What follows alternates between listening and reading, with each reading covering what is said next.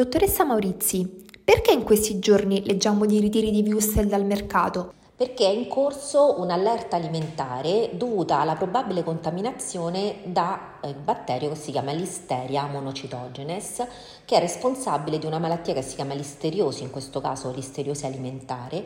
E la listeria che cos'è? È un batterio ubiquitario che può essere presente nel suolo, nell'acqua e nella vegetazione e quindi può contaminare diversi alimenti come per esempio il latte, la verdura, i formaggi molli, le carni poco cotte e gli insaccati poco stagionati come per esempio appunto i Wustel che sono saliti diciamo purtroppo oh, nelle pagine dei giornali, nella cronaca di questi giorni. Ehm, allora, bambini e adulti sani possono essere occasionalmente infettati, ma raramente sviluppano una malattia grave, e, a differenza invece di soggetti eh, debilitati, immunodepressi eh, e nelle donne in gravidanza, eh, in cui la malattia eh, può avere dei ricorsi eh, molto gravi. Allora, chiaramente la gravità della sintomatologia varia molto in funzione della dose infettante e anche dello stato di salute dell'individuo che viene colpito. Eh, quindi si va da forme simili influenzali o anche gastroenteriche, accompagnate a volte da febbre elevata, fino purtroppo nei soggetti a rischio a forme setticemiche, meningiti o aborto. Come posso prevenire i rischi? Allora, solitamente si viene colpiti da listeriosi dopo aver consumato cibi contaminati. Eh, per prima cosa, appunto, i wuster in generale eh, non devono essere consumati crudi, ma solo previa cottura.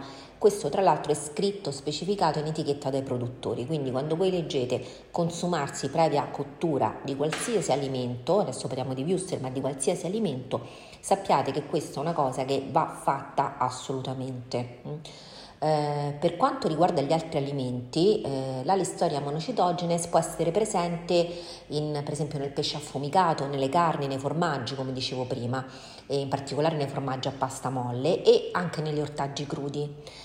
Ora, le, mh, diciamo che muore a, a, temperature superiori a 65 gradi e anche la listeria è sensibile a queste temperature di cottura, ehm, però diciamo, è più forte come batterio perché? perché rispetto agli altri batteri può contaminare intanto i cibi dopo la loro produzione, ad esempio può, ci può essere contaminazione dopo la cottura degli alimenti ma prima del loro confezionamento e la listeria tollera gli ambienti salati ok? E può moltiplicarsi a temperature basse, cioè tra 2 e 4 gradi centigradi. Infatti, ricordatevi che ai batteri di solito piace quello che piace a noi, cioè che vuol dire? Vuol dire temperature eh, appunto intorno ai 25-30 gradi così, ehm, contenuto di acqua, poco sale e poca acidità, mentre invece la listeria è molto resistente a questi fattori ehm, appunto che invece inibiscono e uccidono altri batteri. Allora, cosa dobbiamo fare in cucina per prevenire i rischi? Intanto, come dicevo prima, eh, cuocere bene gli alimenti, seguendo le indicazioni del produttore riportate in etichetta. Poi laviamo spesso le mani? Mm? puliamo frequentemente tutte le superfici e i materiali che vengono a contatto con gli alimenti, quindi gli utensili, i piccoli elettrodomestici, il frigorifero, gli strofinacci, le spugnette, il, il, il canovaccio, ok? Poi conservare mh, mm, nel frigorifero gli alimenti crudi, cotti e pronti al consumo in modo separato, ok? All'interno di contenitori chiusi. Mm? Eh, poi non preparare con troppo anticipo gli alimenti da consumarsi previa cottura e quindi in caso contrario comunque tienili in frigo mm, e poi riscaldali prima di consumarli e non lasciare i cibi deperibili a temperatura ambiente e rispettare la temperatura, la temperatura di conservazione che è riportata in etichetta. Come funzionano le allerte alimentari? Esattamente, avrete letto sui giornali eh, che eh, per la listeria c'è un'allerta sanitaria. Che cosa vuol dire? Allora, un'allerta si attiva tutte le volte in cui esiste la possibilità che un alimento sia pericoloso per la salute dei consumatori. Mm?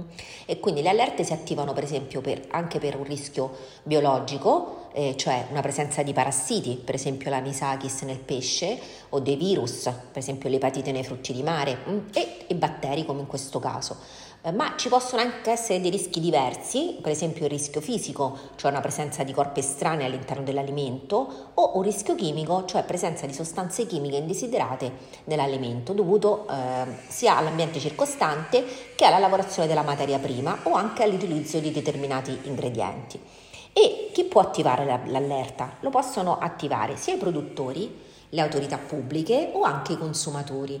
Eh, ad esempio un operatore del settore alimentare può attivare l'allerta dopo che si è reso conto di aver commesso un errore di produzione. Mm?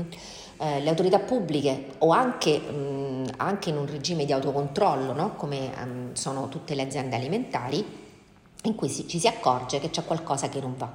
Eh, le autorità pubbliche possono segnalare il problema se nel corso dei loro controlli ufficiali sugli alimenti rilevano la presenza di alimenti potenzialmente pericolosi ma anche un consumatore può attivare l'allerta se ha conoscenza di una regolarità. Di solito che succede? Succede che purtroppo il consumatore si sente male e quindi questa cosa genera eh, diciamo così, l'intervento delle, delle, autorità competenti, le autorità pubbliche che così eh, segnalano appunto oh, un problema e da lì si apre un'allerta. Allora, dopo, una, dopo, l'allerta ci sono due cose che si, fanno, uh, che si possono fare.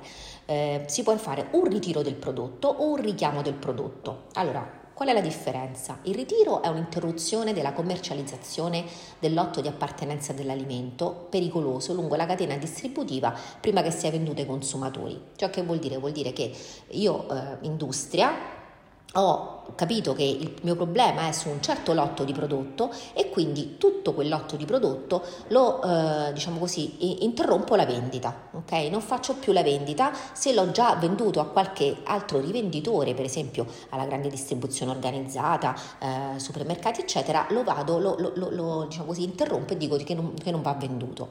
Invece il richiamo è proprio eh, quando vado dal consumatore finale a dire attenzione non devi mangiare questa cosa perché questa cosa ti fa male e come si fa il richiamo?